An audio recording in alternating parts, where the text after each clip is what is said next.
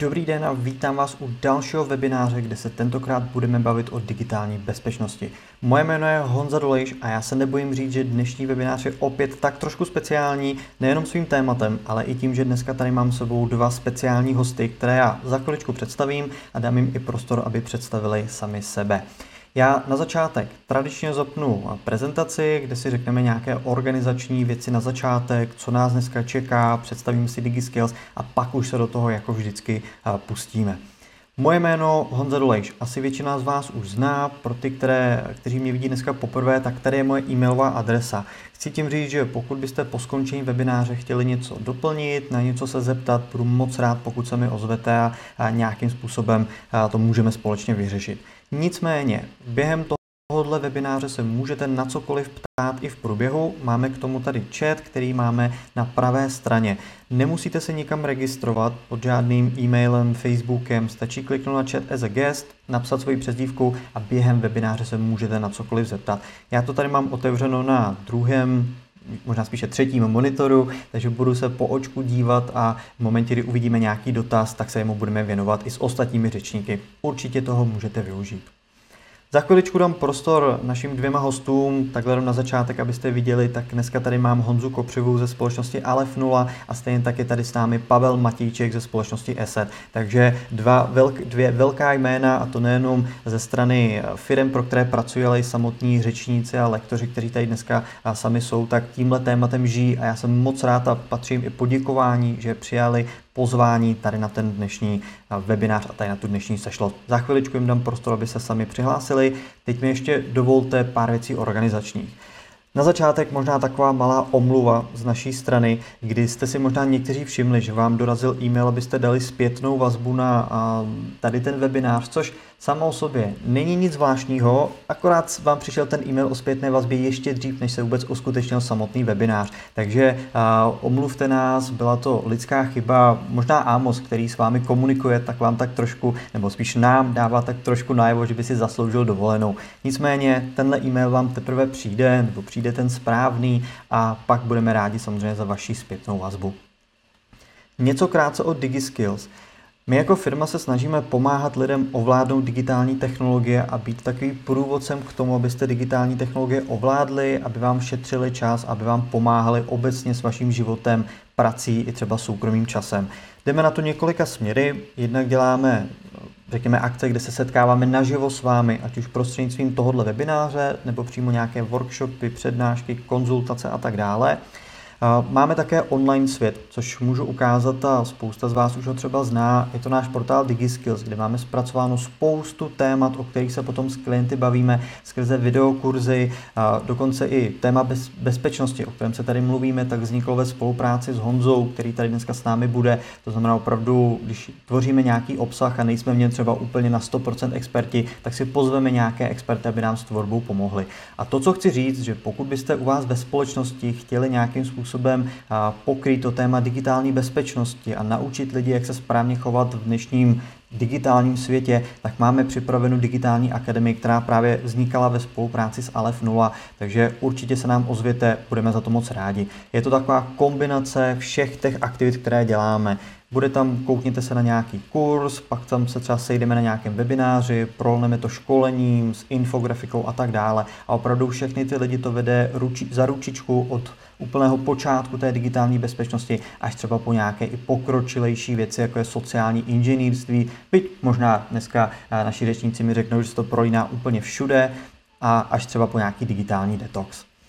Já se vrátím zpátky k té dnešní prezentaci a mám tu ještě jednu zajímavou zmínku o knize Jak uspět v digitálním světě, kterou pro nás připravil Filip Dřímalka, což je zakladatel projektu DigiSkills.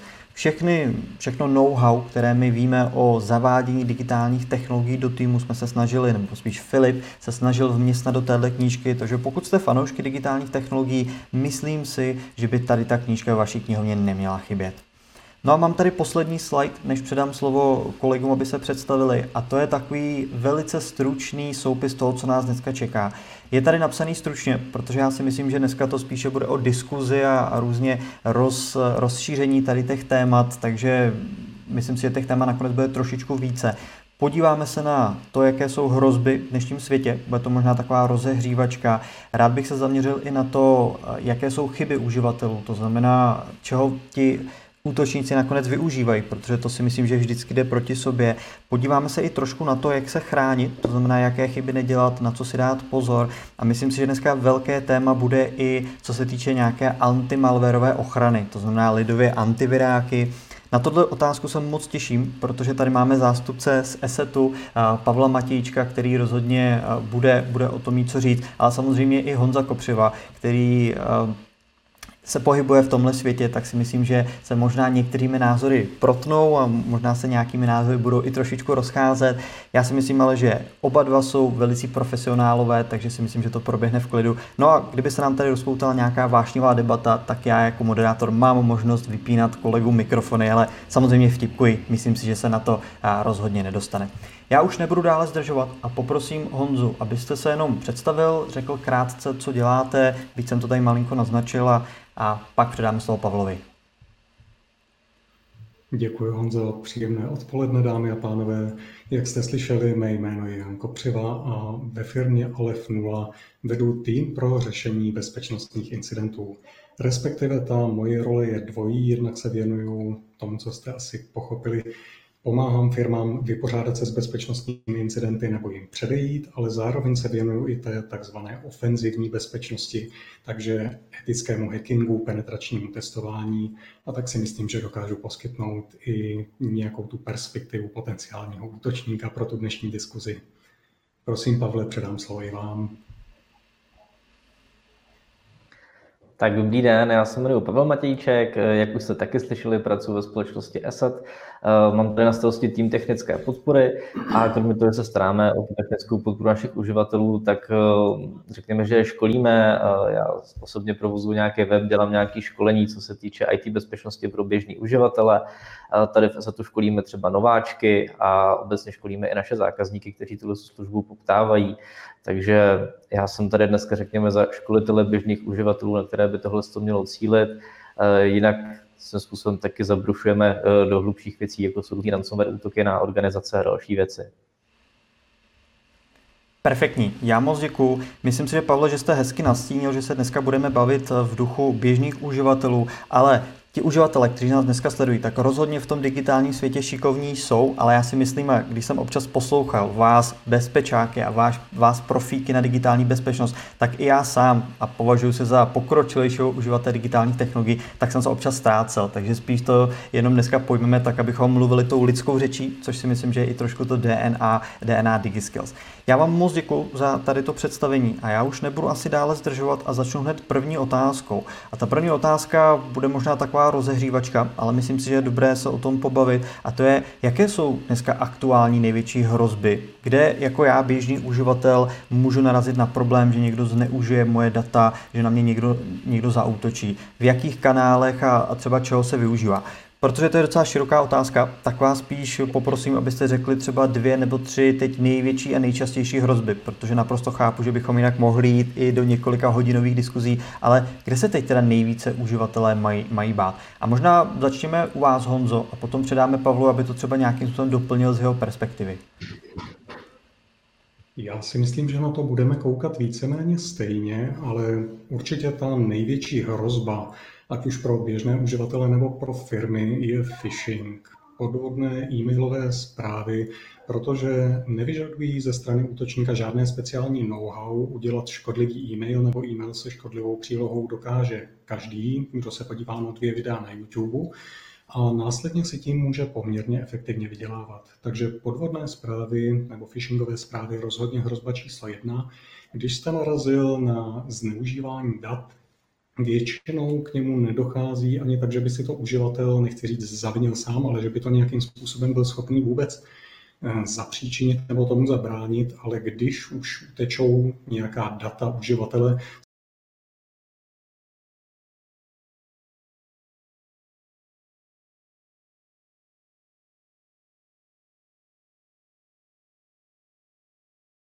výpadek. Samozřejmě digitální technologie fungují úplně nejhůře, když je prezentujete a to samé se nám i stalo. Aplikace, přes kterou vysíláme, tak napsala chybu a totálně se ukončila. Moc se omlouváme, nicméně budeme věřit, že už se to na druhý pokus podaří. Já nebudu dále zdržovat.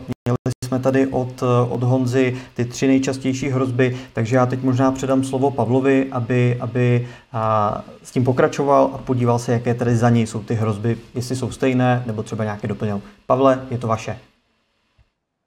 Já bych určitě souhlasil s tím phishingem. Um, zrovna dneska jsem překládal nějaký článek, uvádělo, že phishing stojí za 30% prostřelení všech firm, takže pokud se někdo dostane k nějaký vaší soukromí identitě nebo k identitě vaší firmní, eh, tak prostřelí tu firmu zhruba ve 30%. Eh, takže to je docela jako hrozný číslo. Současně ten phishing je jenom jednou z částí toho, jak se k vám ty útočníci snaží dostat. A v momentě, kdy mají nějaký data o těch uživatelích, začnou zkoušet různý způsoby, jak se do té firmy probourat.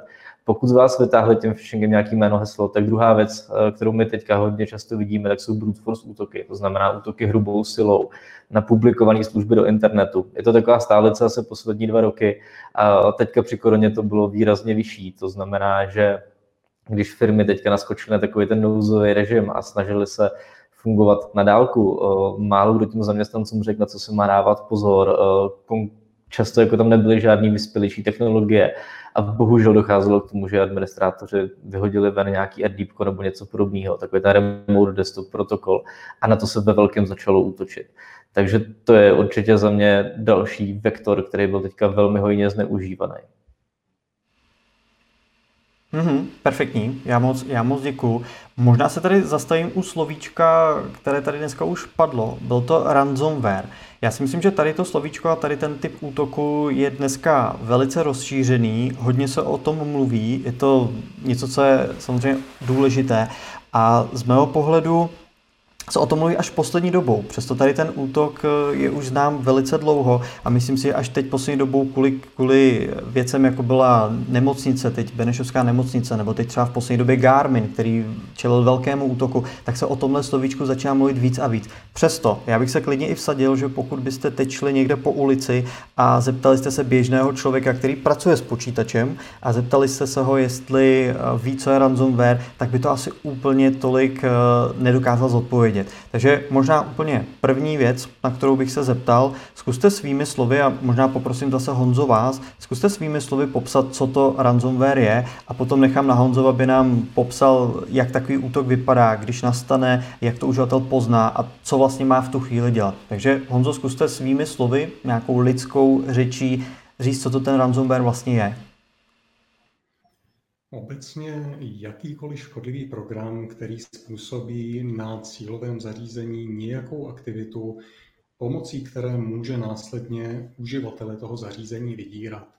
To, s čím přicházíme nejčastěji do styku, je tzv. cryptoransomware, čili škodlivý kód, který zašifruje data uživatele a následně mu zobrazí hlášku, jestli chceš data rozšifrovat, musíš mi zaplatit.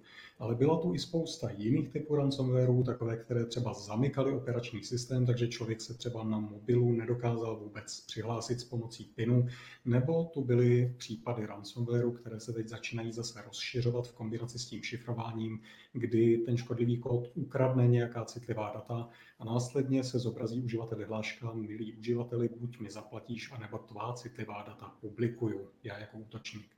Takže tolik asi obecně k tomu, jak může vypadat ransomware. Vždycky jde o něco, s čím nás může ten útočník vydírat.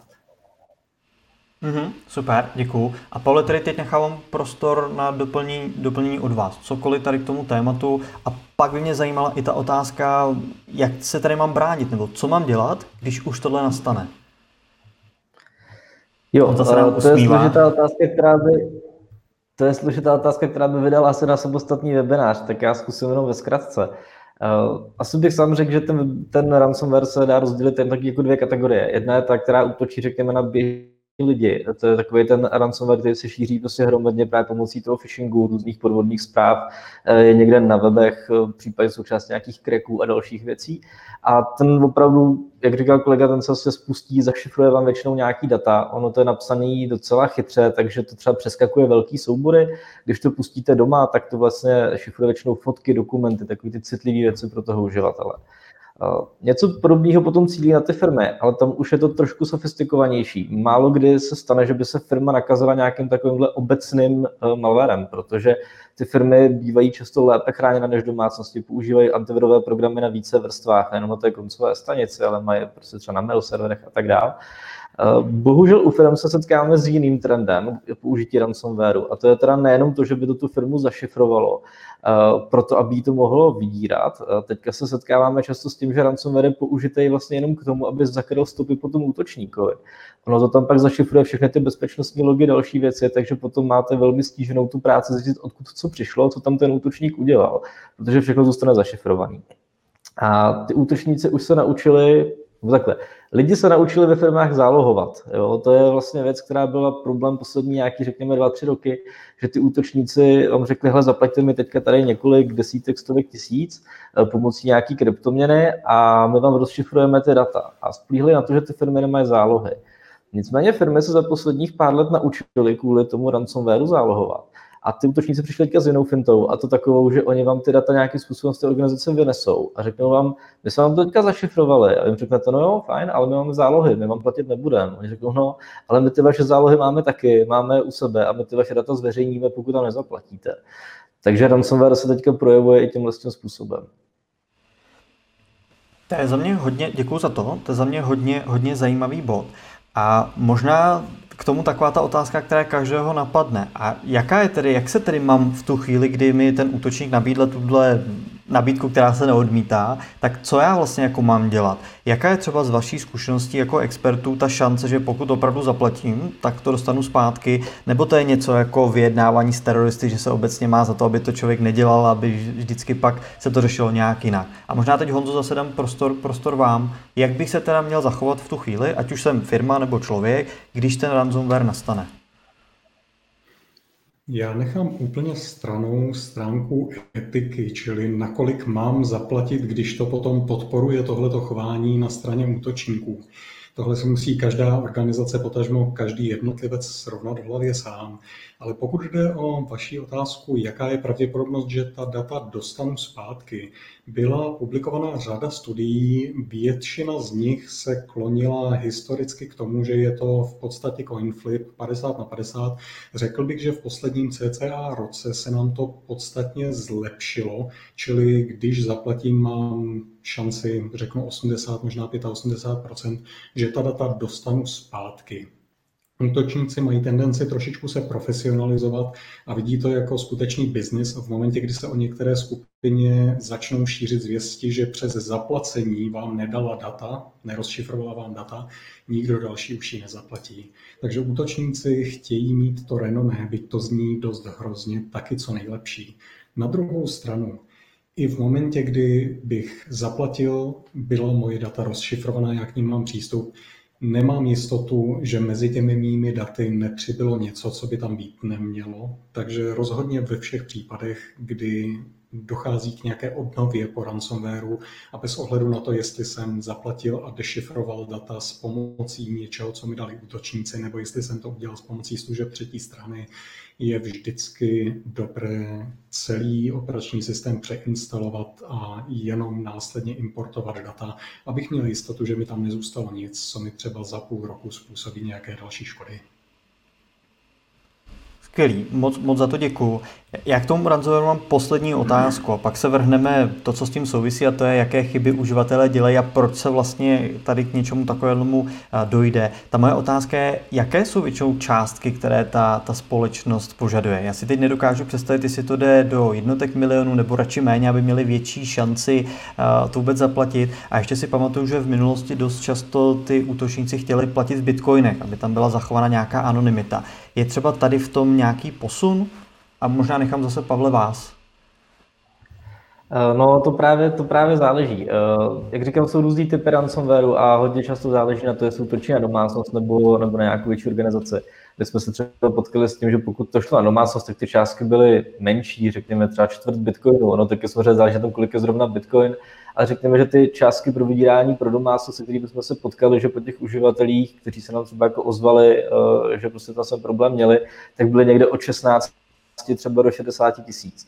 U těch větších firm se většinou jedná o 100 tisíce až miliony, dokonce jsme viděli ransomware, které mají v sobě nějaký takový counter počítadlo, které vlastně vidí, kolik toho zašifrovalo a podle toho, co zašifrovalo za data, jaký byl jejich objem nebo na kolika to bylo počítačích, podle toho se to předpočítá na určitou částku.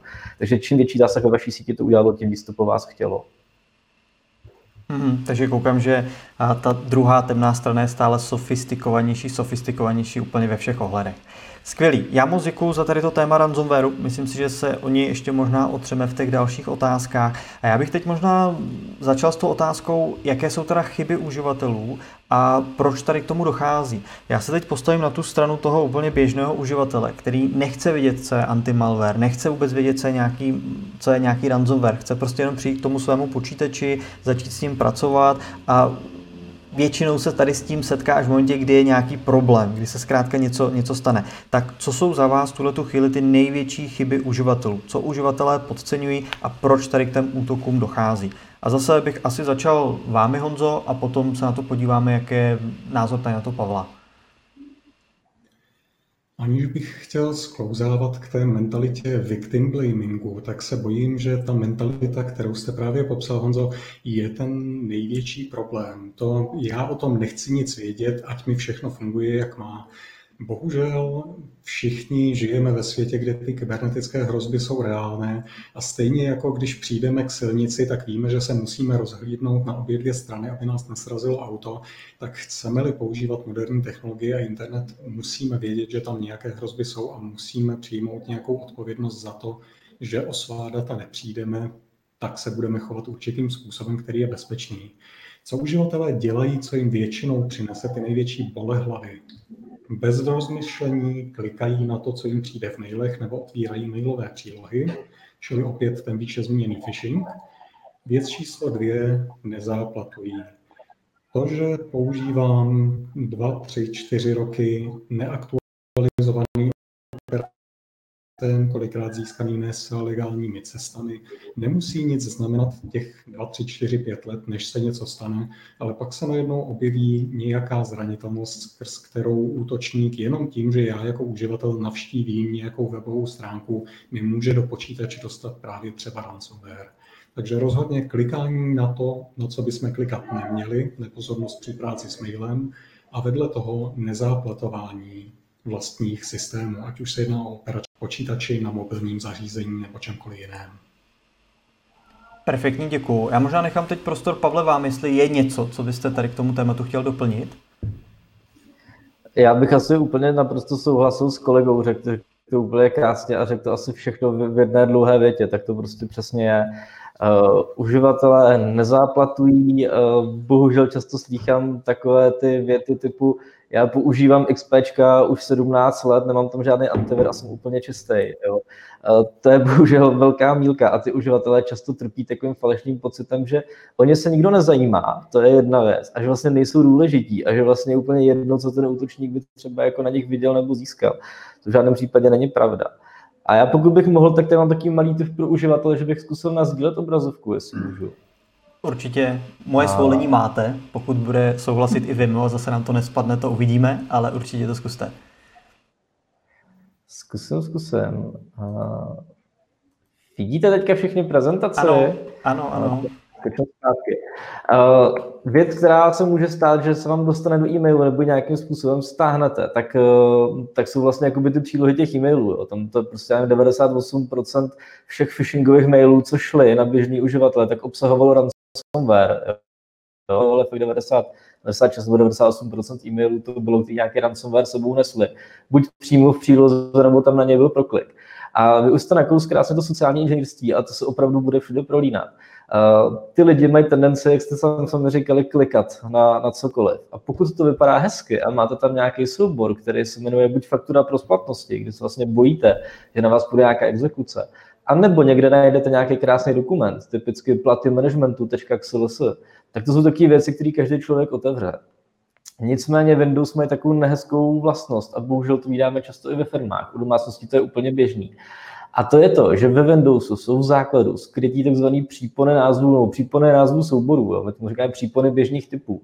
Takže pokud máte někde nějakou uh, já nevím, faktura.pdf, tak to PDF by tam správně být vidět nemělo. Uživatel ho tam vidí, ale vůbec se to netrkne. A nicméně případ běžného typu, která v tom ransomwareu často je, tak je buď nějaký VBS skript, nebo tady pro příklad ukázané exe.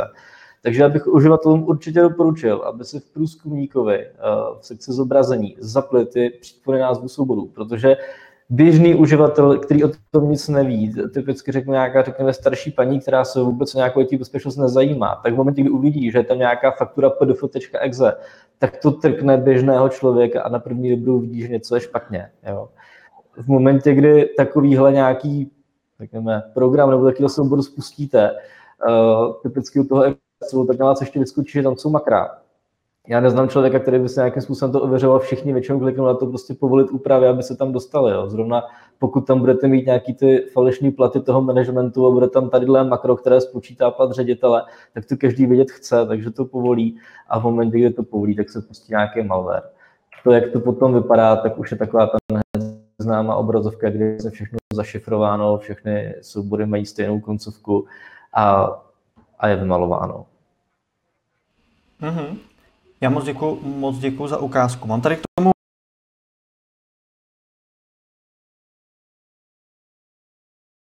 od našich klientů. Já si myslím, že problém trošičku u toho phishingu a to, jak se většinou ten ransomware někam takhle dostane, nebo obecně ten malware někam dostane, tak je v tom, že lidé často si myslí, že phishing je jenom takový ten hromadný e-mail, který je napsaný tou ošklovou češtinou, nebo vůbec ani v češtině není a všichni jako na první pohled vidí, že to je něco a rovnou to mažou, nebo to rovnou za ně maže nějaký poskytovatel internetu. Ale dneska ta phishingová kampaň může být velice sofistikovaná a kolikrát může být i skoro nemožné, pokud je to uděláno nějaký takovýhle útok nebo není. To znamená, já si myslím, že tady by opravdu měla být na místě ta eh, poslední brzda, což je sám uživatel, který by měl nad tím vždycky takhle přemýšlet, že dneska jakýkoliv e-mail, který přijde, už automaticky ten, který vypadá trošku podezřele, tak by měl člověk si jako na to dávat pozor. A možná k tomu mě teď připadly dvě otázky.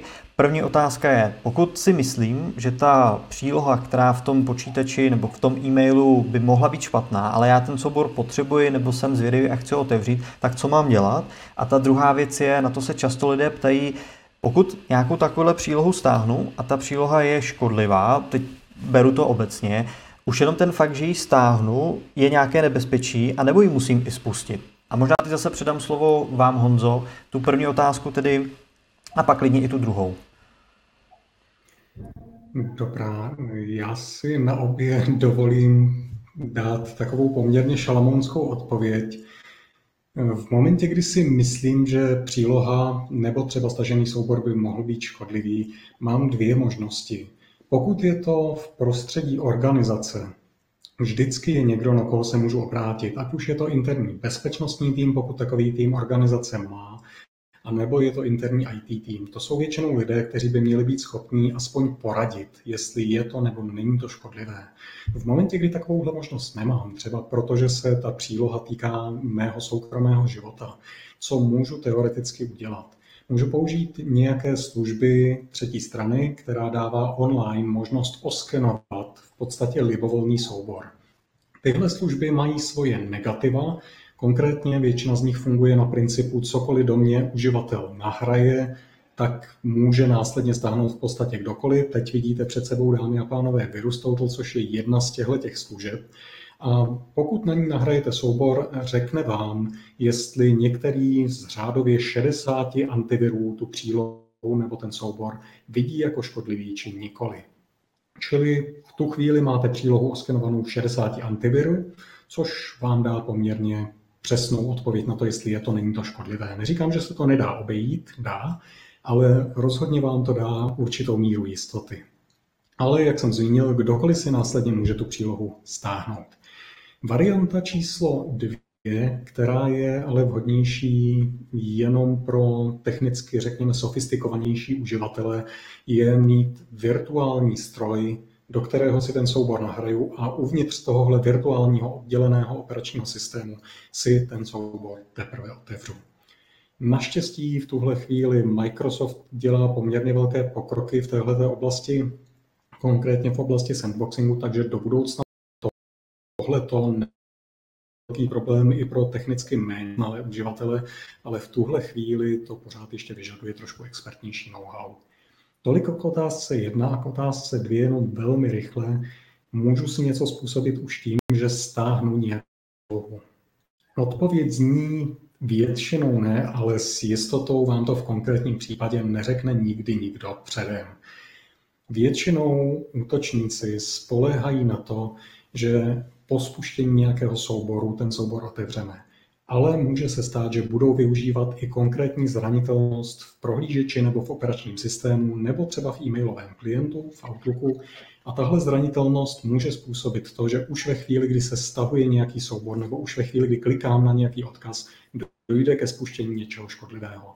Zvlášť u klikání na odkazy je to v celku časté. U stažení těch příloh bych řekl podstatně neznamená to, že už samotné stažení nám nemůže způsobit nic škodlivého. Já moc, já moc děkuju.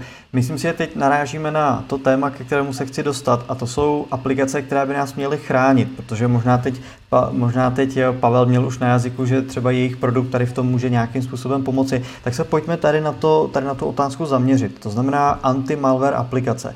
Já možná ještě začnu takovou zajímavou věcí, že je tady slovíčko malware, je tady slovíčko antivir, antimalware a, a tak dále. A všiml jsem si, že i vy oba jste použili slovíčko antiviry. Jak to vlastně je s tím slovíčkem antiviry? Je to dobře, je to správně, je to pravda jenom na půl? Jak to, Pavle, vy jako člověk, který pracuje pro společnost eh, se známým produktem tady v té oblasti, jak se k tomuhle stavíte? Je dobře říkat antimalware, antivir? Uh, no, to je takový zajímavý téma. Uh, ono se říká zvyk železná košile, tady to platí dvojnásob. Uh, antivirum se dřív říkalo antiviry, protože dřív se šířily především viry. Nicméně, pokud jsme to vzali literárně správně, tak veškerý škodlivý kód se nazývá malware. A součástí malwareu jsou třeba právě jakoby viry, eh, a pak nějaké trojské koně. Jo, tak jako podmnoženy. Eh, takže vlastně malware, jakýkoliv škodlivý kód, viry je vlastně jenom jedna ze součástí taková, řekněme, archaická, kterou byste našli v pomyslném muzeu, protože viry jako takové se dneska téměř nešíří. Dneska drtivou většinou jsou různé trojské koně, různé mutace a kombinace všeho možného. Takže asi tak. Eh, spousta antimalwareových řešení, které jsou ze zahraničí, se tam právě dává ten přídomek antimalware, aby ukázali, že jsou jakoby někde dál, nebo že toho umí víc, že to není pouze antivir. Ono se říkalo, že antiviry, to, čemu my tak jako v Čechách rádi říkáme, to je tak nějak už jako lokálně zakořeněné. Říkat tomu antivir a ne antimalware. Takže i my si říkáme, že třeba Asset je antivirová společnost, byť samozřejmě my retikujeme úplně všechno. Takže antimalware správně, antivir řekněme ze zvyku. Super, děkuji. Bylo to tak, jak já jsem si myslel, jenom jsem se lekl, že vy, když vy dva jako experti jste řekli to slovíčko, taky si náhodou v tom nejsem nějak pomíl, pomílený, já, ale souhlasím. Já běžně taky říkám antivir, protože se prostě tomu říká od počátku a, a myslím si, že to ani není tak důležité, když člověk ví více, co je zatím. Já možná přeruším tady tu otázku, protože máme otázku z publika, já bych nerad, nerad na ní neodpověděl, myslím si, že to bude rychlovka. A Markéta se ptá, proč je problém, že ve Virus Total ten soubor zůstane. Možná to zase nechám na vás, Honzo, protože jste o tom mluvil, tak kde je ten problém? Vy jste, vy jste to vlastně načal. On to problém být nemusí, tam záleží na tom, jaký soubor to je. Ve chvíli, kdy si myslím, že mi třeba můj poskytovatel mobilního připojení posílá nějaký leták, tu chvíli asi není problém, aby si ho kdokoliv na internetu mohl následně stáhnout. Ale v momentě, kdy se jedná třeba o návrh smlouvy, o fakturu nebo cokoliv jiného, co v sobě s velkou mírou jistoty nese nějaké citlivé údaje, určitě nechce, aby to bylo volně dostupné. Čili tohle to je ve většině případů ten limitující faktor. Mm-hmm. Perfektní, moc děkuju. No a Pojďme tedy teď do toho lámání chleba. Pojďme tedy na ty anti-malware aplikace, jak jsme si řekli, že by mělo být správně. A za mě je tedy úplně jednoduchá otázka. Potřebuji nějakou anti-malware aplikaci. A teď pojďme do toho světa počítačů a pak se podíváme do toho světa mobilu, kde to může a nemusí být trošičku jiné. Takže otázka zní, je dneska potřeba anti-malware aplikace v počítači? A nechám to, Pavle, na vás, protože vy asi určitě budete razit to, že je a budu rád, když vysvětlíte ty důvody. A pak schválně předám slovo Honzové. Zajímalo by mě, jestli se v tomhle shodnete nebo nikoliv. Pojďme na to. Tak jo, já to možná řeknu trošku laicky a zkusíme trošku zapomínat na minulost. Eh, já když jsem byl malý, tak jsme jezdili s tátou Trabantem a nikoho ani nenapadlo, že by měl nějakou dětskou sedačku. Jo, bylo naprosto normální, že jste prostě jeli cheb Praha prostě 3-4 hodiny a žádná dětská sedačka, nohy z okna, děda u toho kouřil a bylo to úplně normální. V dnešní době, když si představíte, že byste vyjeli z baráku někam do Lidlu na nákup a neměli tam autosedačku, tak to prostě nikdo neudělá, to si nikdo nalezne. Když to řeknu takhle velmi lidsky s proměnutím. A u toho světa antiviru to vidím úplně stejně. Eh, dřív bylo jakoby normální, člověk si říkal, hele, je to v pohodě, já nechodím třeba na žádné závadné stránky, eh, já se chovám na tom internetu správně, mě nic nehrozí. To je strašně velká mílka. Já myslím, že Honza už tam zmiňoval případ, kdy stačí, že se dostanete na nějakou stránku a jenom to, že na tu stránku vejdete, tak už si vás může ten útočník nějakým způsobem jakoby zaháčkovat a dělat vám v prohlížeči různé akce. Eh, třeba vás mm, vyzve k tomu, aby se přihlásili znovu na Facebook a samozřejmě ty údaje, co tam zadáte, tak už třeba vůbec jako tomu Facebooku nedojdou, dojdou k tomu útočníkovi. A to jsou prostě věci, které vy jako uživatel prostě nemůžete vidět. Jo? Na vás vyskočí přihlašovací klub na Facebooku a vy nepoznáte, kam to vede, pokud nejste zase pokročilý uživatel, který je schopný si rozkliknout zdrojový kód té stránky a nějak ho analyzovat. Takže běžný uživatel uh, nemůže věřit tomu, co vidí, když to trošku přeženu. Jo? A zase je to tak úplně paranoidní, ale je to tak, pokud nás skočí nějaké okno, uživatel má tendence se přihlásit, pokud to okno vypadá stejně, jak je zvyklý. Uh, a úplně stejně to prostě funguje i v dalších věcech, typicky banky a tak dál. Pro ty útočníky není problém vám v prohlížeči udělat nějakou překryvnou průhlednou vrstvu a na ní snímat všechno, co zadáváte. Takže když se třeba hlásíte do banky, oni jsou schopné odchytat ty stisky kláves eh, nebo ty hodnoty, které do toho pole dáváte, případně když z toho pole něco odchází k těm serverům, eh, podvrhnou vám třeba, nevím, nějakou šifrovanou komunikaci a tak. Takže jako je tam spousta věcí, do kterých ty útočníci zasahovat mohou a které ten uživatel není schopen fyzicky vidět, slyšet, cítit, jakkoliv to prostě poznat. A tohle to všechno dělá ten antivirový program, který prostě ví, co se na pozadí děje, ví, jaký systémový věci volají, ví, co kam komunikuje a dokáže do toho zasáhnout. Takže abych určitě řekl, že antivirový program je nezbytná věc, kterou by měl mít každý počítač. Stejně jako když vezete děti kamkoliv, tak máte mít sedačku, tak podle mě v momentě, kdy používáte počítač a jste připojený k jakýkoliv síti, tak byste měli mít antivirový program. Děkuju, perfektní. A teď tedy, Honzo, ta samá otázka na vás. Jak to vidíte vy? Myslím si, že k tomu není moc co dodat. Jednoznačně dneska bez antimalware ochrany se pohybovat v jakémkoliv IT světě je čirý nerozum a dříve nebo později to člověka dostihne. Konec konců je to i důvod, proč třeba Microsoft se rozhodl pár let zpátky, že v rámci Windows bude implementovat nějakou antimalwareovou ochranu už v základu, čili v momentě, kdy dneska nainstalují Windows desítky, už v sobě antimalware ochranu od Microsoftu mají. V momentě, kdy se rozhodnu, že si tam nainstaluju antivir třetí strany, tak se tahle antimalwareová ochrana vypne a je nahrazená nějakou jinou. Bez ohledu na to, co tam mám, něco bych určitě mít na počítači měl, bez ohledu na to, jaký tam mám operační systém. A děkuju. Trošku jste mi Honzo sebral tu moji další podotázku, protože jsem se přesně chtěl zeptat. Dneska Windows desítky mají základní antimalwareovou ochranu, to znamená, už tam nějaká antimalwareová ochrana je.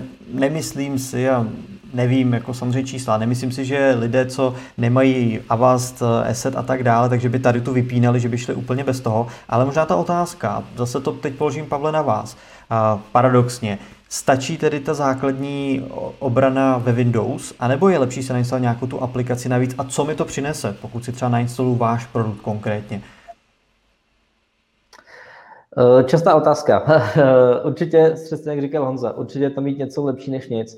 Eh, ten Windows Defender není úplně špatná ochrana.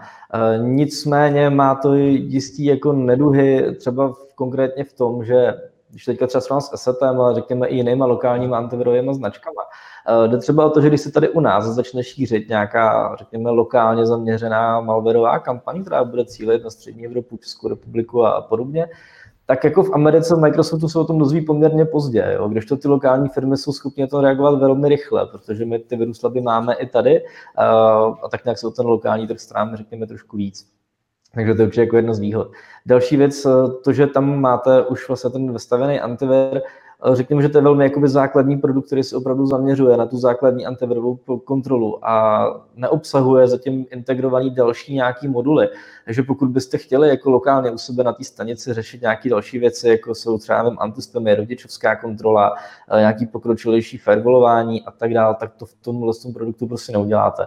Od toho jsou pak tedy právě ty produkty třetí stran, třeba konkrétně náš nebo jakýkoliv další, který tam obsahují další věci, které jsou zkomplementované dohromady a slouží to jako celek. Super, děkuju. Honzo, možná na vás jenom kratěvčká otázka. Co vy v Alefu používáte za antimalware ochranu? To vám neřeknu z pochopitelných důvodů, ale řekněme, že tady máme těch produktů, které jsou na sebe vrstvené víc, takže používáme něco, čemu se říká defense in depth. Tím nemyslím, že bychom tady měli víc souběžně běžících antimalware systémů, protože to je velmi špatná praxe, ale máme tady těch bezpečnostních mechanismů za sebou postavených několik, mimo jiné i několik různých verzí dle konkrétních systémů právě antivirů. Dobře, perfektní. Já moc děkuju. Máme tady dvě, dvě otázky z publika. První otázka je, jestli potřebují anti-malware ochranu, ochranu i pro mobil. Tuhle otázku trošičku zakotvím, protože to je stejně další otázka, které se budeme věnovat, takže na to určitě řada přijde. A pak je tady otázka od Luboše, který se ptá, jak je to s kombinací více antimalwareových software. Například pokud použiju tu stávající ochranu ve Windows, plus k tomu použiju nějaký komerční, komerční antivir.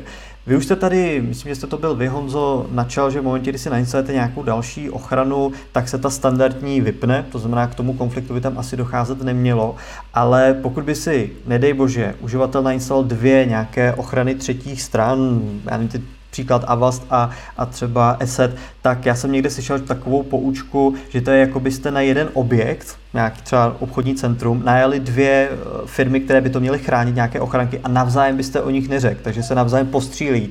Je tohle to samé i v případě tady těch antimalware řešení? Možná Pavle, zkuste. Uh, to byl hezký příklad, to mě docela rozesmálo, děkuju. Uh, jo, u nás kluci třeba na technické podpoře tomu říkají, čím víc antivirů, tím víc Adidas. Jo. Uh, bohužel se často setkáváme s tím, uživatel má technickou podporu, že se nainstaloval třeba náš antivirový produkt a hrozně mu to zpomalilo počítač. A my říkáme, fajn, my se k vám připojíme, koukneme na to, čím to může být, je zvláštní, se neděje, zrovna třeba jako asset má fakt jako jeden z nejnižších nároků na systém. Jo. Když se tam podíváme, tak zjistíme, že tam má předinstalované McAfee od výrobce eh, a pak si k tomu třeba doinstaloval Avast a Malwarebytes a pak ještě asset, takže to se pak samozřejmě navrstí a opravdu oni v momentě, kdy tyhle ty aplikace kontrolují třeba každý zápis nějakého souboru, uh, tak je to pak jako opravdu velký vytížení i toho disku, jo? Uh, ramky a dalších věcí, takže potom k tomu může dojít. Takže pokud byste náhodou někdy spozorovali nějaký výrazný zpomalení systému po instalaci antiviru, tak z největší pravděpodobností tam bylo něco třeba předinstalovaného, o čem ani nevíte. Určitě se to nedoporučuje. A je to přesně, jak jste říkali, pokud máte ten Windows Defender a nainstalujete cokoliv k němu, tak on tu svoji rezidentní část vypne. Mm-hmm. Takže běžně, pokud se na to člověk dá pozor, tak by nemělo docházet ke konfliktům, ale docela dobrý point zkontrolovat si, co už tam v tom počítači je, protože kolikrát toho balastu v mých očích, co výrobce třeba do notebooku dává, může být hodně a člověk si třeba nevšimne, že tam je nějaká takováhle, takováhle ochrana. Mám tady ještě dvě podotázky. Jaké antimalware řešení byste doporučili pro malou rodinnou firmu? A ta druhá otázka je, jak je to s antimalware programy. Teď je tam zmíněno iOS tomu se budeme věnovat potom. A jak je to s macOS? Já možná začnu tou druhou otázkou. Jak vy vnímáte alternativní platformy ve smyslu Linux a Mac? Je tam potřeba něco podobného, nebo zase platí, že se můžu spolehnout třeba u Maca na tu základní ochranu a nemusím to řešit? A možná teď Honzo, prostor pro vás. Přemýšlím, jak to říct co nejcitlivěji. Rozhodně v případě jakéhokoliv operačního systému pro počítače si stojím za tím, že by tam nějaká antimalware ochrana být měla. Pokud jde o Macy, v korporátním prostředí se rozhodně doporučuje mít tam nějaký dodatečný systém. Většina organizací, s kterými jsem měl tu čest pracovat, se ku podivu má tendenci chýlit k produktům Microsoftu, ale možná kolega Eh, doplní něčím jiným. Takže rozhodně bez ohledu na to, je-li to Linux, je-li to Mac, je-li to Windows 10, Windows 7 nebo jakýkoliv jiný systém, nějaký antimalwareový systém bych tam viděl jako velice podstatný. Mm-hmm. Pavle, nějaké doplnění za vás? Nebo souhlas? Souhlasné kývání vidím. Určitě, určitě souhlasím s kolegou. Eh, zmínil bych tady minimálně to, že řekněme třeba pro Macy nebo pro Linux je toho malwareu výrazně méně, protože jsou řekněme minoritnější platformy každém případě se ale může úplně v pohodě stát, že sdílíte soubory s uživatelem a připosíláte si poštu přílohy další věci a tady na tom systému, byť by vás třeba nějaký makro, který by bylo pro Office jako v Linuxu úplně nerozházelo, tak máte možnost to zastavit sám u sebe a nešířit to dál, takže to je určitě jako dobrá věc jako i pro běžného uživatele. Co se týče firm, tak tam bych to viděl úplně jako nezbytnost. A jinak ty antimalwareové programy mají další věci, jako jsou HTTP skeny, anti-phishing moduly a tak dále. Takže kdybyste náhodou šel na nějakou podvodnou phishingovou stránku, tak v ideálním případě ten antimalwareový program vás vlastně zastaví a tu stránku vás nepustí. Jo. Takže to je určitě dobré i v dalších systémech, ne na Windows. Mm-hmm. Perfektní, moc děkuju. Pojďme na tu druhou otázku, to znamená, pojďme do toho světa mobilních telefonů. Možná se na začátek zeptám, a kdo z vás máte iPhony?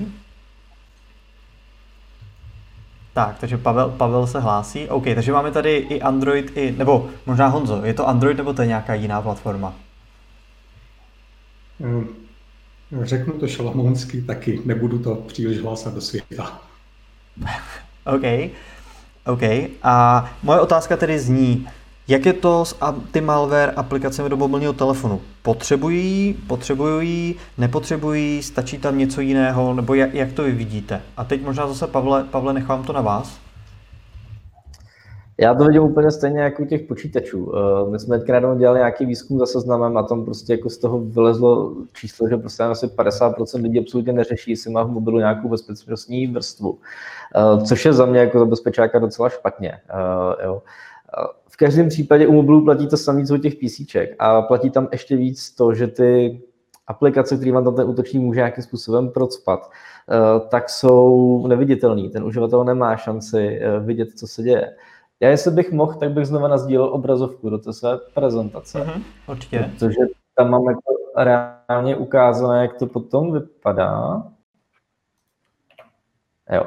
Uh, na počítačích funguje něco, čemu se říká clickjacking, a to je to, že vám ve webovém průžičně do překryje uh, nějaký prvek jiným prvkem. Jo? A vlastně klikáte na nějaké tlačítko a na pozadí se děje úplně jiná akce. Uh, u mobilů jsme detekovali už dávno to samé. Tohle se třeba ukázka ransomwareu pro mobilní telefony s Androidem, kde vám to vlastně zašifrovalo uh, ten disk. Pro uživatele to vypadá tak, že klikáte na tlačítko pokračovat při instalaci nějaké aplikace, kterou jste se stáhli. Nicméně na pozadí eh, je aplikace, která, řekněme, sloužila k prohlížení obsahu pro dospělé a jedno z jejich oprávnění, které by normální uživatel neodkliknul, bylo přístup k tomu šifrovat eh, ten disk, tu SD kartu. A vy si myslíte, že klikáte na tlačítko pokračovat, nicméně reálno, reálně klikáte na tlačítko aktivovat, což je prostě věc, kterou nemůžete opět vidět a jediný, kdo to může vidět, je nějaký bezpečnostní software. To samé jsme teďka detekovali poměrně nedávno u jednoho z bankerů, což je malware, který eh, cílil na internetové bankovnictví, kde to velmi dobře emitovalo eh, aplikace od, eh, řekněme, evropských bank, mezi nimi byly i české, na které to cílilo. A ta překryvná vrstva, která tam byla, vám to opět překryla nějakým jiným polem, když si tam zadal nějaké uživatelské jméno, heslo, tohle z toho odešlo útočníkům. Oni v momentě, kdy vám tam nainstalovali nějakou, vy jste si nainstalovali nějakou podvodnou apku, to jediné pro to musíte udělat. Oni vás musí dohnat k tomu, abyste to udělali. V momentě, kdy to tam nainstalujete, běží na pozadí nějaký malware a oni můžou na ten telefon docela dobře ovládat, takže vám tam můžou doinstalovat i další moduly toho malwareu. A jeden z nich byl takový, který dokázal číst uh, ty potvrzující hesla, co chodili v SMS-kách. Takže docházelo ke krádežím z účtu a dalším věcem to je opět eh, věc, kterou prostě jako člověk nemáte prakticky šanci odhalit. A když budu, když tomu trošičku teď to rozebereme, tak eh, za mě ten klíčový bod byl ten, že jsem si stáhnul nějakou aplikaci, nějakou podvodnou aplikaci, která třeba tohle způsobila. Pokud bych pracoval v nějakém světě, v ideálním světě, kdy stahuji jenom ověřené aplikace, nebo jsem uživatel, který třeba nestahuje moc aplikací, tak hrozí nějaké nebezpečí, třeba na, na Honzu? Jednoznačně hrozí jeden příklad z praxe, je to možná čtyři roky zpátky, co jsme v síti detekovali komunikaci z mobilního telefonu jednoho kolegy na servery, které používal autor malwareu, takzvané command and control servery, pro řízení nakažených zařízení. Skočil jsem za kolegou, říkám, ty máš novou aplikaci. On odpověděl, mám dvě, jednak záchranku českou, tak jsem doufal, že tato nebude, a druhou aplikaci pro ovládání bezpečnostních kamer, co jsem dostal od firmy, která mi je instalovala. Ukázalo se, že v té aplikaci pro vzdálené řízení kamer je zapečený škodlivý kód, protože se jednalo o aplikaci, která byla původně vyvíjená v Číně, kde se v tu chvíli šířil škodlivý kód, který infikoval zařízení vývojářů softwaru a díky tomu se tenhle ten kód dostal až do té české verze aplikace. Čili přestože tenhle ten kolega nestahoval žádnou špatnou aplikaci, stahoval aplikace jenom z ověřených zdrojů, a šlo o legitimní aplikaci, kterou vyvinula komerční organizace, stejně se mu do telefonu dostal takovýhle balast. Takže rozhodně vždycky nás to může postihnout. Mm-hmm, rozumím. Takže říkáte, že je zase lepší mít tam nějakou, nějakou ochranu, která mi s tímhle může, může pomoci. Možná ještě a, taková otázka, teď mi, teď mi trošičku vypadla. A, možná, Pavle, vy se hlásíte? Povídejte. Ano, já bych možná tady dodal, uh, kolega to říkal právě naprosto přesně a asi jste i hřebíček na hlavu. Určitě doporučuji stahovat jenom aplikace z Google Play, případně App Store z těch oficiálních zdrojů. Uh, cokoliv, co stahujete z neznámého zdroje, už je nějakým způsobem zvláštní a čeští uživatelé, typicky čeští, uh, mají velkou tendenci šetřit, řekněme, takže se po různých placených aplikacích dívají po jejich alternativách na různých alternativních marketech odkud se ty aplikace stahují. A tyhle ty aplikace mají často nějakou přidanou hodnotu, řekněme, většinou v podobě nějakého malwareu, který tam asi mít nechcete. Takže určitě bych podobné věci nedělal. Nicméně, jak zmínil Honza, i v tom Google Play je teoreticky možné, že nějaký malware narazíte. My jsme tam konkrétně jako s Osetem našli jako spoustu malwareu. Sluším, že jsme našli přes milion 200 tisíc podvodných aplikací. A je to bohužel způsobeno otevřeností té platformy, kdy každý z nás, kdo zaplatí nějaký poplatek, tuším 100-200 dolarů, se stane vývojářem a, a může tam nahrávat aplikace téměř v libovolné množství. Nicméně blízká se na lepší časy. Eh, nedávno jsme se jako asset stali součástí aliance, která bude prověřovat aplikace ještě předtím, než se nahrají na ten Google Play. Ono je docela s podivem, ale dlouhou dobu fungovalo to, že ty aplikace eh, na tom Google Play procházel nějaký kontrolní mechanismus, který se k ním dostal až v řádu několika dnů či týdnů po tom, co jste je tam nahráli. Takže když třeba vypukla Pokémona, Pokémonománie a všichni chtěli stahovat aplikace s Pokémonama, jak se objevilo hrozně moc podvodných verzí té aplikace. A ty na Google Play byly třeba celý týden, než je ten automat odstranil. Takže snad bude lépe. Děkuji za to. Dokonce jste mě nasměřoval i k té otázce, kterou jsem na vás měl, jak si ty platformy stojí proti sobě. Protože dneska, co se týče nějakého zastoupení na trhu, tak je to plus minus 50 na 50, co se týče iPhone a, a Android, nepočítám teď jiné platformy. Jak vy vidíte tu míru zabezpečení Apple versus Google? Protože vy jste tady načal ten algoritmus na Google Play, který dost často byl kritizovaný a dost často se říkalo, že Apple na tom byl značně lépe a že šance, že se nějaká takováhle podvodná aplikace dostane do App Store je o poznání menší než Google. Říkáte, že se blízká na lepší časy, ale jak to teď obecně vidíte vy? Je bezpečnější používat iPhone nebo je bezpečnější používat Android? A možná zase na vás, Honzo, a pak budu, budu rád za Pavla. No za Pavlův názor. Řekl bych v tuhle chvíli 50 na 50. Obě dvě ty platformy mají svoje výhody, svoje nevýhody iOS, respektive Apple produkty jsou podstatně uzavřenější, dostat do nich cokoliv je podstatně složitější, Android je podstatně otevřenější ekosystém, na druhou stranu Google za poslední cca rok udělal neskutečné kroky dopředu právě pokud jde o zabezpečení a dodatečné omezení toho, co může nějaký spustitelný kód bez vědomí uživatele dělat. Takže v tuhle chvíli já ty platformy vnímám jako víceméně ekvivalentní z pohledu bezpečnosti. Děkuju. A co vy, Pavle? Vy i tím, že možná cílíte svoje aplikace, tak vidíte to podobně, nebo třeba na jednu ze platform se zaměřujete více? My vyvíjíme aplikaci pro Android, protože iOS neumožňuje vývojářům třetích stran aplikovat jakékoliv anti-malware řešení do App Store, protože se považují za bezpečnou platformu. U Macu tomu tak není, tam jako ví, že opravdu mají rezervy a že to je systém jako každý jiný. U toho, u toho iOSu tam prakticky antivir nestáhnete. Jo? Jsou tam jako různé jakoby náhražky, ale to je řekněme jenom nějaký um, nástroj anti, anti-phishingový, prostě pozná to podvodné weby a to je tak asi všechno. Takže tam, tam, já osobně si myslím, že ten iOS je o trošku bezpečnější, už jenom z hlediska toho, jak ty systémy fungují, protože u Androidu jedna aplikace může šahat, řekněme, do, eh, do chlívku nebo do takového toho pískoviště té druhé aplikace, když to u iOS tohle to možná není. Tam jsou ty aplikace, řekněme, oddělené, každá je v takovém svém vězení a jedna nemůže komunikovat pořádně s tou druhou, což na jednu stranu může být nevýhoda, protože to je ta uzavřenost toho systému a uzavřenost těch jednotlivých aplikací, na druhou stranu je to velký bezpečnostní plus za mě.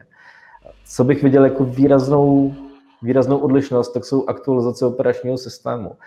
U Androidu je bohužel taková velká nevýhoda, že když si koupíte nějaké levnější zařízení, tak z největší moc aktualizací, které pokrývají ty bezpečnostní zranitelnosti, které má ten systém sám o sobě, nehledě na aplikace. Takže to je u Androidu velký problém. U toho iOSu, když vyjde nový update, tak řekněme, že do půl roku ho má přes 80% uživatelů. U toho Androidu je reálné, že se řekněme 50% uživatelů třeba vůbec nedostane, protože ty updaty doručují výrobci. A výrobci často nechtějí, abyste měli aktuální Android, protože pro ně je lepší si koupíte nový model telefonu s novějším systémem. Honzo, vy jste říkal, že to je 50 na 50, tak chcete tady na to nějakým způsobem reagovat? Neříkám, že nutně vyvracet, ale jestli to třeba chápe, vidíte stejně tady ta negativa. A já s tím samozřejmě i, sou, i souhlasím, já osobně. Rozhodně, ten Androidí ekosystém je roztříštěný per výrobce. Jediné, co bych možná doplnil, Pavel zmiňoval, je-li to produkt od nějakého levnějšího výrobce nebo nějaký levnější produkt, tak vás může postihnout tenhle ten problém.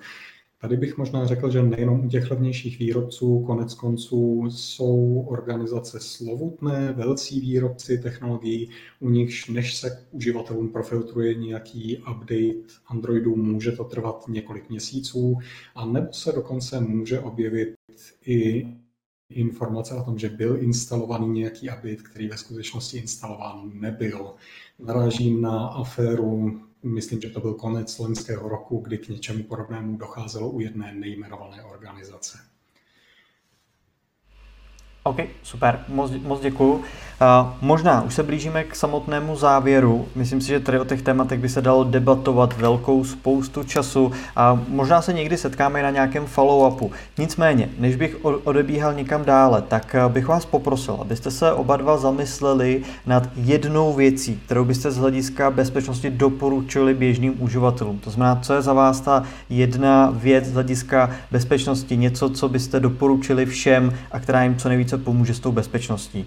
Nechávám chviličku, abyste si to promysleli a možná jenom za sebe schrnu to téma těch anti-malware aplikací. Já si myslím, že uh, tou nejdůležitější ochranou budeme vždycky my, to znamená, aby člověk opravdu byl, uh, byl opatrný, neklikal na všechno, co tady je. Pokud budete mít nějakou anti-malwareovou ochranu, a já souhlasím, že nějakou mít byste mít měli, tak samozřejmě je to nějaký další level, který vás může ochránit. I třeba z toho pohledu, co vy sami zachytit nemůžete. Na druhou stranu, pokud se budete chovat jako v ozvkách prasata na internetu, budete všechno instalovat, budete překlikávat všechny bezpečnostní opatření a v momentě, kdy instalujete nějaký crack, nějaké podivné aplikace a, a anti-malware aplikace vám bude hlásit, že je něco špatně a vy odkliknete, tak vás žádná jiná aplikace nespasí. To znamená za mě určitě mít minimálně tu základní anti-malwareovou ochranu, plus když budete mít nějakou další navíc, je to samozřejmě benefit, ale hlavně se nějak na tom internetu chovat bezpečně. No a já doufám, že tady tím svým proslovem jsem vám dal teď chvilku k tomu, abyste se mohli zamyslet nad nějakým tím jedním eh, poselstvím na závěr, které byste našim posluchačům předali z pohledu digitální bezpečnosti. Pavle, nechávám to, nechávám to na vás. Co byste vy doporučoval? Já bych uživatelům doporučil, aby to nebylo na lehkou váhu, aby si uvědomili, že sami můžou být cílem a pokud ne oni a jejich data, tak jejich zařízení, které se dají třeba použít k nějakému těžení bitcoinu a dalších věcí. A pokud bych mohl eh, dát uživatelům tip eh, nebo takový malý domácí úkol, tak zkuste si někdy, až bude na podzim ošklivě doma sednout a dát si dohromady seznam všech zařízení, které doma máte a jsou připojená a u každého z nich se následně zamyslet, jestli je aktualizované, eh, jestli je dostupné od někud z internetu a pokud ano, jestli tam máte použít opravdu silné jméno a heslo a jestli je tam nastavené nějaké šifrování. Protože každé zařízení, které máte doma a že to postupní dobou s tím příchodem IoT přibývá, tak může být nějakým způsobem zranitelné. Takže za mě určitě udělat si nějaký audit a vzít to všechno od telefonu, tiskáren a tak dále a zaměřit se na to, jestli tam nejsou nějaké bezpečnostní díry, protože třeba typicky router je věc, kterou nikdo, co se týče updateů z těch domácích uživatelů, téměř neřeší a máme tady velké množství eh, napadených domácností skrze jejich routery, takže to je určitě věc, kterou bych uživatelům doporučil zkontrolovat. Perfektní, děkuju. Honzo? Já bych si dovolil navázat na ten úplný začátek a na ty hrozby, které jsme zmiňovali. Čili v první řadě neklikejte na všechno, co vám přijde do mailu nebo co potkáte na webu, byť to může vypadat velice lákavě. Z pravidla čím lákavěji něco vypadá, tím to může být nebezpečnější. Věc číslo dvě, chraňme se před ransomwarem a to pomocí jednak záplatování, jednak záloh dat, o která nechceme přijít. A faktor 3, pokud se týká našich osobních informací, a tím navazuju na Pavla, mějme pro každý účet, který používáme, unikátní silné heslo, ideálně uložené v nějakém password manageru, specializované aplikaci, která je vytvořená k tomu, aby hesla ukládala, ukládá je v bezpečné šifrované podobě. Tolik asi ode mě na závěr. Perfektní, já moc, já moc děkuji. Koukám, že webkamera už se, už se asi nechce se mnou bavit. Já tady mám ještě jednu otázku z publika, kterou bych byl rád, když byste na ní zareagovali, a to je otázka, jaké anti-malware řešení byste doporučili pro malou rodinnou firmu. U Pavla asi je to jasné, možná tady začněme Honzu a pak klidně Pavel může doplnit.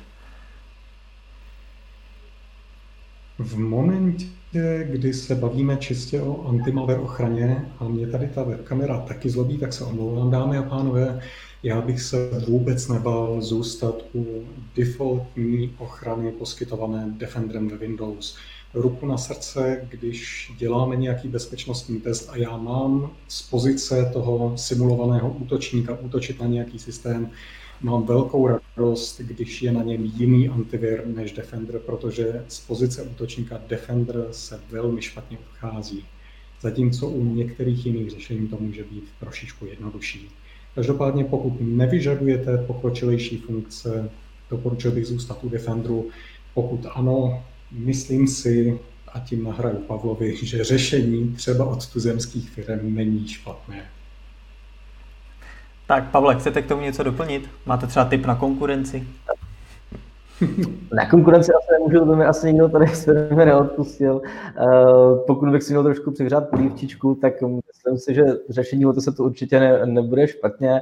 Uh, já jako šéf technický podpory bych už jenom řekl, že pro menší rodinnou firmu, která může řešit nějaký technický nesnáze, tak uh, určitě není problém obrátit se na nás, na techniky, které vám s tím pomůžou. Jsme schopni se k lidem připojit a pomoci jim, což je věc, kterou vám zatím, pokud vím, teda aspoň Microsoft v České republice nenabídne. Uh, takže pokud eh, se v tom nejste jako úplně jistý a chtěli byste nějaký support, tak u nás se vám ho dostane podle mě lépe. Nicméně, abych tady si jenom nepřihříval polívčičku, osobně musím říct, že používejte hlavně něco a ideálně si vyberte něco, co se vám dobře používá, s čím se vám dobře žije a já si poměrně jedno, od jakého výrobce to bude. Důležité, aby to pořádně chránilo a vám se to dobře používalo. To jsou podle mě dvě hlavní kritéria přesně v tomhle tom pořadí, takže je to na vás. Perfektní, já moc, já moc děkuju. Protože už máme 10 minut po té třetí hodině, kdy jsme měli končit, malinko to natáhl ten výpadek, za který se ještě jednou omlouvám. Já moc díky vám, pánové, že jste tady dneska se mnou byli. Myslím si, že dneska bychom mohli debatovat ještě dlouhou dobu a pokud i vlastně sami, sami diváci si řeknou, že to bylo velice zajímavé téma a že by, chtěl, že by třeba chtěli pokračování, tak si myslím, že by nebylo špatné se třeba sejít a pohovořit si dál, protože těch témat té digitální bezpečnosti je opravdu hodně. A, takže za to vám moc děkuji. To, co bych jenom rád připomněl, pokud vás téma digitální bezpečnosti zajímá, tak určitě se kolegům, kteří tady dneska se mnou byli, moc rádi si o tom určitě s vámi povídají. Pokud byste chtěli tohle téma dostat k vám do firmy, podívat se na tu digitální bezpečnost nějakou koncepcí, tak eh, můžete se obrátit přímo na nás DigiSkills a můžeme vymyslet nějaký vzdělávací program, tak aby vás a i vaši kolegy ve firmě jsme mohli tady v tom tématu posunout dále. Jinak moc děkuji dneska za pozornost, záznam tady z toho bude, naleznete ji zase tady na tom odkazu, který vám přišel, Amos, pokud se znovu nevydá nikam na dovolenou, tak předpokládám, že už pošle dobré informace, kde všechno, všechno najdete a bude tam i formulář na zpětnou vazbu. Samozřejmě byl tam nějaký výpadek, takže klidně se o tom můžete zmínit a ještě jednou se za to omlouváme, ale když tam pak dáte nějaké třeba podněty na další pokračování, co se vám líbilo, co se vám nelíbilo, tak s tím můžeme krásně pracovat. Takže za mě díky moc, tady ještě naposled můj e-mail, pokud byste se chtěli na cokoliv zeptat, určitě mi dejte vědět. Pánové, nechám teď prostor na vás, abyste se rozloučili a, a dneska to takhle ukončíme. Tak, Pavle, kliknu se na vás jako prvního. Tak já bych rád poděkoval všem uživatelům, kteří se na nás koukali, protože měli s námi tu trpělivost, koukali se s námi až sem. Doufám, že vás to bavilo. A stejně jako Honza, pokud byste cokoliv potřebovali, eh, můžete nás kontaktovat, k tomu záznamu jsou na nás e-maily, případně určitě přes Honzu. Eh, jinak na mě e-mail pavel.matejicek.cz, takže pokud byste měli jakékoliv další otázky, klidně mi napište, můžeme to spolu probrat. Za mě se s vámi loučím a děkuji. Díky moc. Honzo, vy jste se nám trošičku vybarvil ke konci. na webkameře. Zradila nás technika, ale myslím, že to nevadí. Tak já si dovolím to uzavřít. Dámy a pánové, ještě jednou za mě i za ostatní prezentující děkujeme, že jste se k nám připojili. Pevně doufám, že to nebylo naposledy, co jsme se viděli a ještě jednou děkuji Honzo vám a týmu z DigiSkills za pozvání. Krásný den všem, mějte se moc hezky.